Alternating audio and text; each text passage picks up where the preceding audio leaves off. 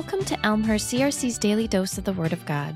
Today is Thursday, December 21st, and God is inviting us to join the songs of worship that surround Jesus' arrival. This is Rebekah Wilson, and I'll be reading Luke 2:15. When the angels returned to heaven, the shepherds said to each other, Come on, let's go to Bethlehem. Let's see this wonderful thing that has happened, which the Lord has told us about. I don't like how familiar the birth of Jesus has become to me, like it's just another Bible story to know. However, I never tire of hearing how unexpected the arrival of Jesus was. When I learn new things about how extraordinary and yet simple Christ's birth was, my response is the same as the shepherds, the crowds, and all who responded to Jesus with awe and wonder. We learned that as soon as this group of extraterrestrial warriors leave the scene, and the shepherds are back to just tending their flocks in the dead of night. They waste no time in going to see what's going on in town.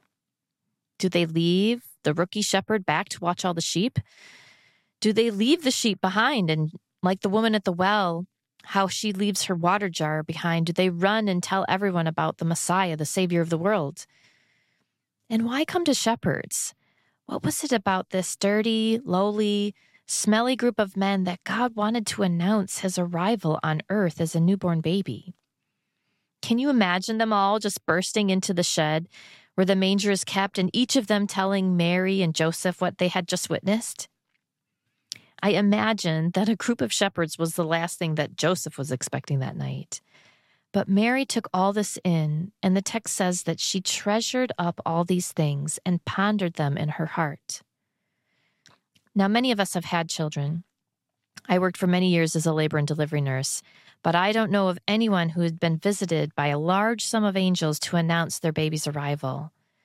This was so special, and yet we're so familiar with these circumstances.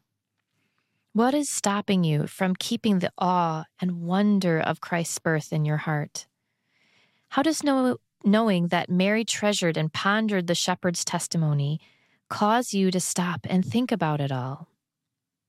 Let's pray. Heavenly Father, we praise you today for the great joy that the birth of your Son caused for all people. Thank you for sending us a Savior. Thank you for sending us Messiah and the unexpected way that he entered this realm. Please forgive us when our minds and hearts get wrapped up in other things during this crazy and busy season.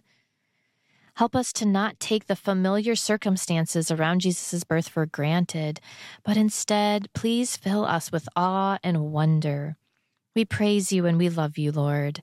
And we pray all this in Jesus' name. Amen.